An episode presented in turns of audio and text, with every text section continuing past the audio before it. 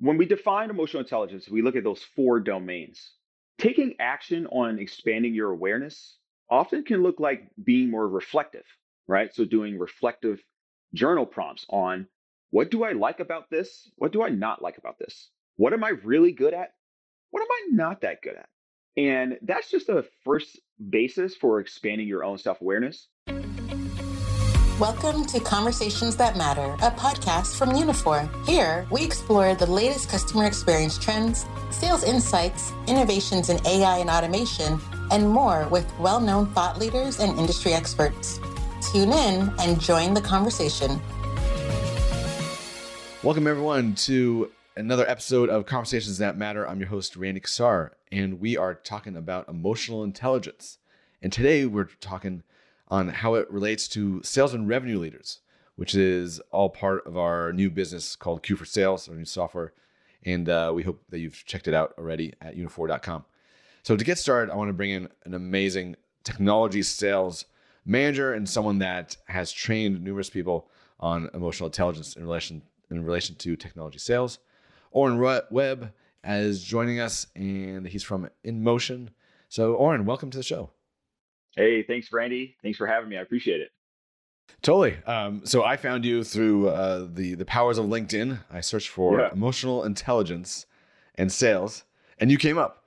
Uh, and so I love you know to share that, but also uh, gives us uh, the reason why you're coming to this show because you have that specific experience on how emotional intelligence and sales relates together and we know um, in our previous episodes, we've talked about emotional intelligence overall in terms of all the different other personas out there, whether you're a CX leader, whether you're a contact center leader, or even other um, persona that uh, could benefit from, from EQ.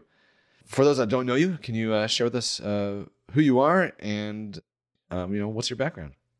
Yeah, yeah. So again, my name is Oren Webb, and I'm the founder of InMotion, which is a coaching and membership service that helps uh, early career professionals, new sales managers, and people in relationships learn and apply emotional intelligence in order to arrive at the best emotional outcomes. Uh, my past uh, includes different jobs, in particular, one where I was a business development manager at a technology sales company. And I had a powerful experience of applying emotional intelligence in there that led me to a, having a lot of success. Uh, and that success led me to creating InMotion and uh, really sticking with it. Awesome. Well, cool. Uh, good background, and uh, so you've sold. Uh, in, you've been in the tech field, and you've been selling uh, technology solutions uh, to numerous different people. Uh, and you're based in where? I'm based in Alexandria, Virginia, East Coast. Awesome. For someone that's never been to Alexandria, Virginia, tell us one thing on why they should come and visit. You should definitely come and visit Alexandria, Virginia, because Northern Virginia is kind of this hot spot that is right outside of Washington, D.C. And honestly, it's underexplored. There's so much going on here and it's it's really booming. So come through, great food, great music, great people, and I'm here. So you can meet me. hey, hey, perfect, cool. All right, uh, so let's talk about uh, emotional intelligence. Uh, I think a lot of people define it in different ways. I'd love to hear from you how you define emotional intelligence. Yeah, so emotional intelligence is applying your intelligence to your emotional world, right? And so uh, the most common way to understand emotional intelligence is through these four domains. The first is self awareness, right? So that is the ability to recognize your own emotions as well as assess your personality. The second domain is social awareness. That is recognizing other people's emotions and assessing how they operate, their personality. The third domain would be self regulation. How are you managing your emotions, managing motivation, and then the last one is relationship management. How are you taking your awareness of your emotions in your personalities and regulating your own emotions and applying that to how you navigate relationships? So that, those four key areas, and it's pretty widespreadly, uh, I would say, that's pretty common amongst the emotional intelligence community. Uh, and also, as people have read many books, they probably can pick up on those four key areas. Totally. When you think about emotional intelligence. You know, we've talked about Daniel Goleman before. Mm-hmm. He's I wouldn't say the founder, but he's definitely someone that has rise in fame and, and has taught a lot of people. Um, where did you do your learnings on emotional intelligence? How did you become? How did it become important to you? Yeah, great question. So Uh, prior to being in the technology sales field, I was a leadership consultant traveling the country uh, for my fraternity, pretty much building the organization out and growing the organization in different college campuses. And through that experience, I met a lot of higher educational professionals. Uh, in particular, my old supervisor's wife uh, was studying contemporary education. And one thing that she discovered was how significant uh, other cultures were applying emotional intelligence to their learning curriculums. She went out of her way to learn and began to uh, experience different models for how to learn and apply emotional intelligence.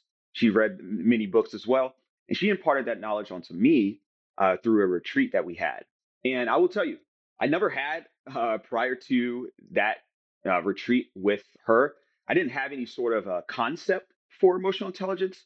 I was actually more so like into like philosophy and stoicism and stuff like that.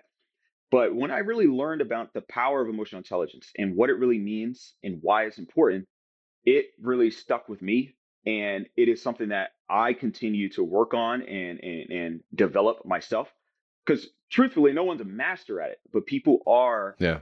Uh, more, I would say, they have higher levels of competency at it, uh, whereas others may not be as competent at demonstrating or using emotional intelligence. Sure. I mean, being self aware mm-hmm. uh, is sometimes scary, right? Uh, especially mm-hmm. one one thing is to for you to kind of own that uh, description and, that, and, and, definition, and it's another thing to actually share that description, right? Sometimes exactly. are two separate things uh, that people yeah. don't want to know. Like, who, who, are you really? Right. You know, getting deep can be intimidating. it, it can be, and and I think you know this going through sales. I mean, the amount of sales calls that I get selling, you know, different types of vendor software. There's some that just actually do the research and understand me and there's others that don't. And then after that, once we get on a on a Zoom call, the the way that they are really involved in the conversation and have done their research and can have a really I can have a genuine conversation with them, those are the ones that stand out. Absolutely. They are applying EI. yeah, yeah. I mean, they understand the cues that are happening. They've done their research. They they're seeing how I react uh, as they're going about their conversation. Absolutely. So when we talk about the let's talk about the persona of this kind of a sales and revenue leader. Mm-hmm. What are some of their challenges that they have when they're when they're doing virtual selling uh, on a day to day basis? Because it's it's really the norm now on how you know we connect with people. I mean, things are opening up in certain parts of the world, and right, so, you know, there will be in person events, but at one point or another in the relationship, you're definitely going to be doing a Zoom meeting. Yeah, absolutely. I think one key thing that I've noticed uh, in being on a sales leadership team, revenue leadership team, was how much uncertainty is in your face. And uncertainty, more often than not, will generate discomfort. Yeah. and so being in sales, more often than not, can be a discomforting experience in part because, or uncomfortable experience, because you can put so much effort into deals, forecasting, and something goes wrong that you couldn't predict. So this is why the application of emotional intelligence is extraordinarily important for sales professionals, in particular in the tech sales space. Uh, and one thing that I've seen uh, with sales leadership and revenue leaders that don't practice or apply emotional intelligence is that they become more erratic in terms of their decision making. Mm. And they typically will create for discomfort with their sales reps, the people that they're leading right? They yeah. may become a little bit more, um, I would say, like toxic or a little bit more combative, right? And more often than not, that is a result of not recognizing one's own emotions and being able to communicate them in a mature, healthy way. Yeah. Yeah. But also, too, not knowing more about how their reps operate and the emotions that their reps are experiencing. So those are some some things I've definitely noticed when it comes to sales revenue uh, leaders uh, and how emotional intelligence yeah. relates in that. Do you think that emotional intelligence is a is something that can be taught, or is it something that you're born with? Mm, that's a good question. So I don't think we're born with it. yeah, I definitely, I definitely don't think we're born with it. In part because, uh, not to get like too, you know, child development and biological here, uh, but you know, more often than not, when we're when we're young, we tend to be a little bit more we tend to be way more emotional, right? Yeah, of course. And yeah. as we get older, we tend to show more of that logical side, being more, I would say, orderly and rational, right?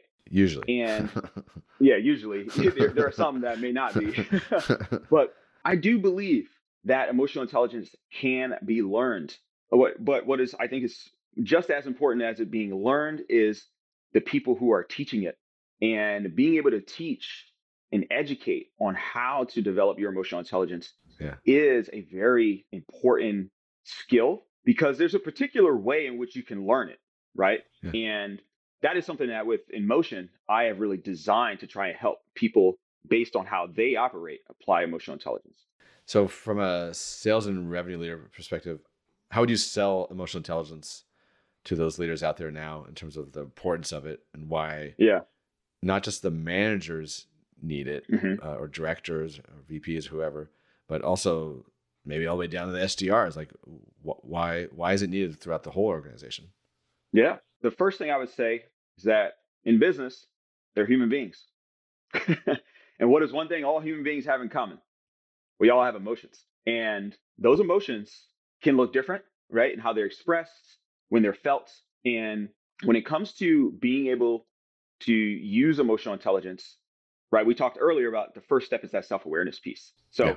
are you even able to recognize what somebody's emotional state is second i would add that what i what i saw a lot of in the tech sales space is nailing down the functional components of the sale and the actual product, which is naturally important, right? Does the product right. work? do our do our sales reps know how to communicate about it? Do they know how to you know, demo it? Do they know what problem it solves? Right, the value, the price, the cost. These are very functional things. Yeah. Right. That I think naturally in any organization you need those hashed out. But what I found, and you will see this stat in many places, what distinguishes high performers from average middle of the pack performers? I and I used to say this to my uh, BDRs that I managed. I said, if you want to be an extraordinary BDR, you have to use the functional, social, and emotional skills in order to thrive. Yeah. Average BDRs or average reps stick to just functional. But if you want to be a high performer, you got to use all three. And I've coached them on how to do that and what that typically looks like. And uh, that is an area in which I found how can we apply EI in a way that drives business outcomes? And it also builds culture. If we can build great culture, that can drive great business outcomes. Yeah, I mean, you're right. In terms of on the culture side, it's not just about your external facing awareness, uh, self awareness, but it's also amongst your teammates, right? Mm-hmm.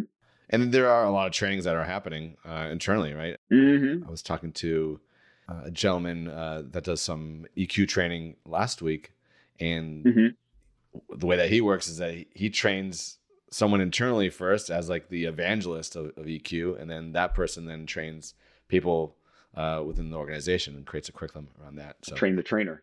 exactly. Yeah. Yeah. I mean, it, it's it's one way of doing it.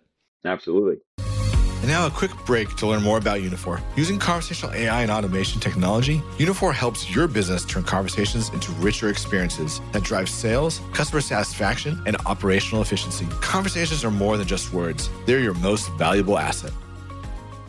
You were on a recent podcast with Jordan Benjamin called Peak Performance Selling. And so uh, I was taking a listen to that. And one of the things that you talked about was around innovators and what you called innovative thinkers. Yeah. Um, you know, our audience are having conversations with innovators. You know, mm-hmm. whether you know in terms of selling new technology, new AI technology to to their constituents, uh, to, uh, w- whether in, in the sales and revenue space, whether in the contact center space, uh, within healthcare. I mean, there's so many different ways that people are selling in this uh, AI. Right. Uh, and so, kind of curious from your perspective what is the persona of of an innovator? And then what are the key factors in selling to them that you've experienced uh, th- through your uh, through your background? Absolutely. Great question. So when it comes to the innovator persona just a, a little background in my InMotion uh, model i basically created four core personas that are derived from the popular uh, personality assessment that is the myers-briggs type indicator mm-hmm. and given they have a lot of data on you know the most common personality types and styles in the country I formed these four personas. And the one I was talking uh, with Jordan about was the innovator. And to unpack the innovator, the innovator persona has an intuitive thinking core to their personality. And what does that mean? Right? What does that mean? That means that the innovator persona is typically attracted to complexity, right? They want to they want to be in the mix of solving a complex issue, right? And they have a high value on intelligence and logic and demonstrating competence as well as being around people who are competent. And another key factor when it comes to an innovator persona, and I, I am someone that has an innovator persona, is being able to communicate ideas in a way that attracts people and engage people. And so if you're so, a sales rep and you're talking, oh, good. I was gonna say, it sounds like empathy is involved in that as well. Oh yeah, oh yeah, and empathy in particular on what are innovators typically interested in, right? And being able to identify that or get some sort of breadcrumb or clue about what they're interested in. And so, if you're a sales rep and you're trying to decipher, okay, I'm having a conversation with a SVP of another tech company that very well could use our product. Mm-hmm. How could I best prepare for this conversation? First thing I'd recommend is one, go get my personality playbook and read through the innovator persona section because that will give you a lot of context around how these particular personas process things and how they typically make decisions. And the second thing I would do is really nail down what complex issue is that SVP likely dealing with. Yeah. And I emphasize likely because we're talking in the world of probabilities. yeah. Right? You gotta you gotta leave some room for error, right? But you, you want to think in probability, right? And what, what is that SVP likely dealing with? And can you approach that conversation speaking about that complexity in a way that makes it sound simple and provide a kernel of value that intrigues them and that shows them that you know what you're talking about? Yeah. That's how you get on an innovator's calendar.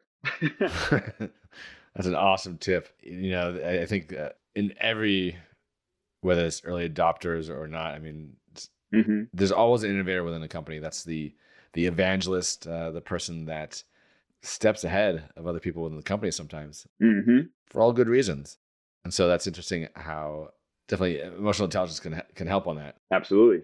All right, so you know, we've gone through kind of the definition, why it's important, uh, some challenges that sales and revenue leaders face, and how this can help them.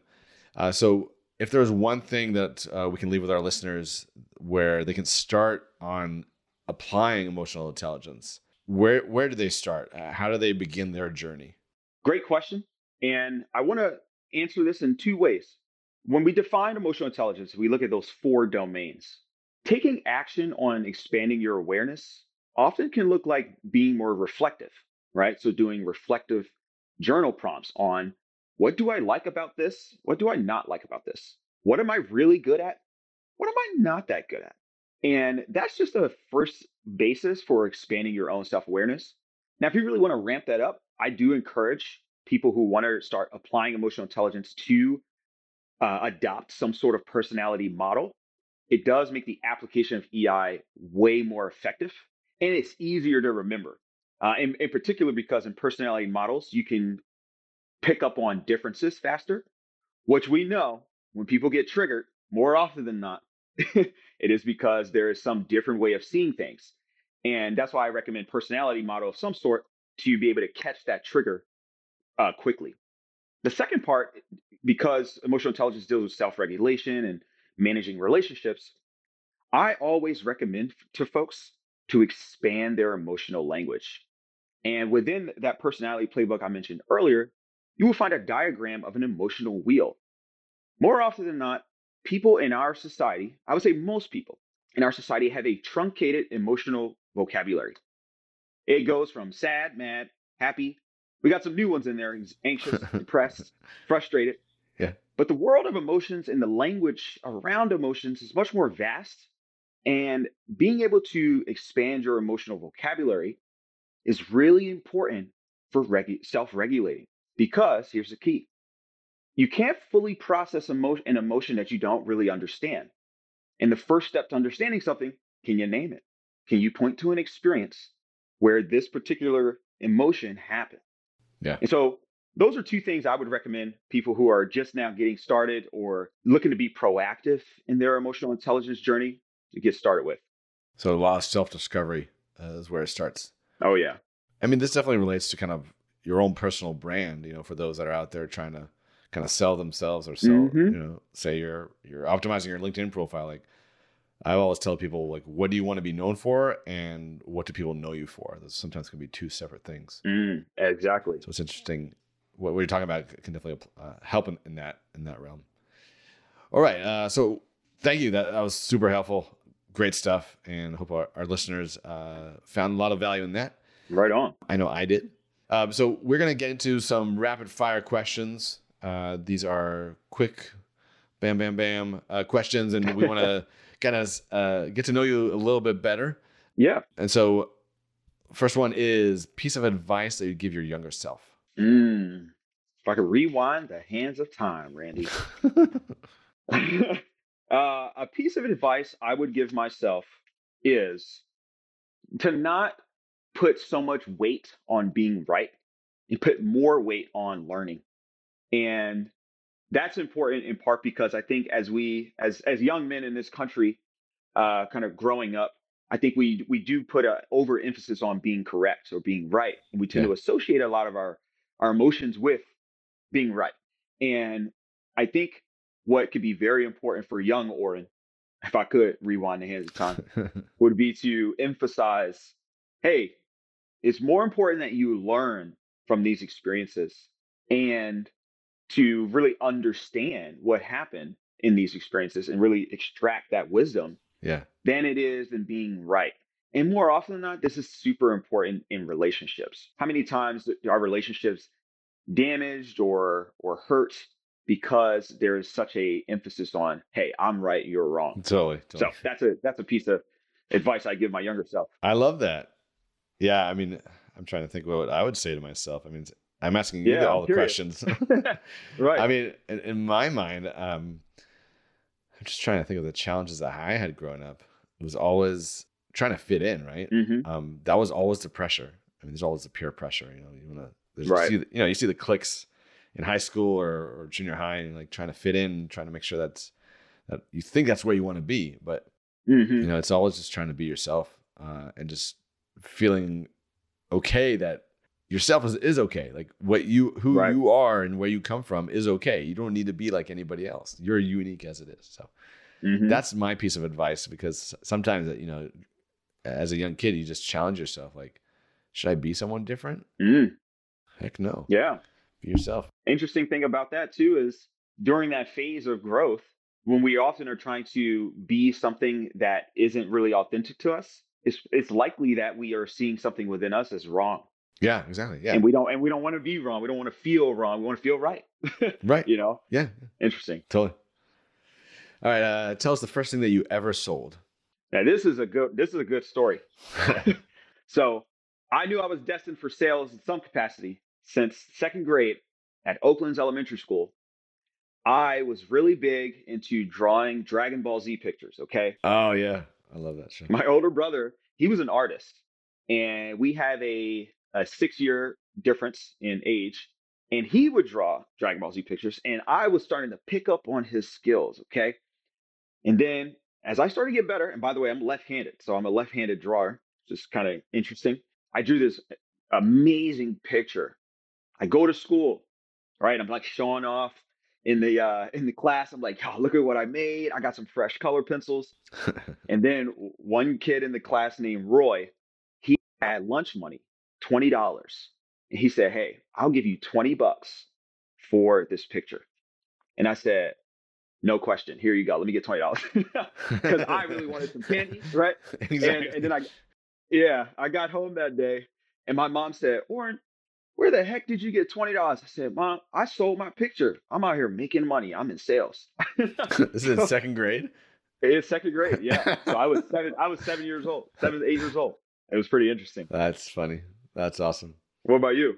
Oh gosh. I mean, I remember in junior high, you know, we would sell like magazines door to door, going, you know, through the neighborhood for like a fundraiser. And I was horrible at it, to tell you the truth. but there was there were some nice people in my neighborhood. I don't know, maybe six or seven people were like, yeah, I'll sign up for like Sports Illustrated or I'll sign up for you know, like Time Magazine or right. whatever was big back in the this is like the late '80s. Uh, so like Sports Illustrated and Time were like super big, and National Geographic, right? Those are like the big three magazines that I remember. But there's always the competition at school, like whoever sells the most gets a limousine ride. never, never got the limo ride. hey, it's all good. You turned out all right. yeah, yeah. I keep telling myself. All right, uh, last book you read.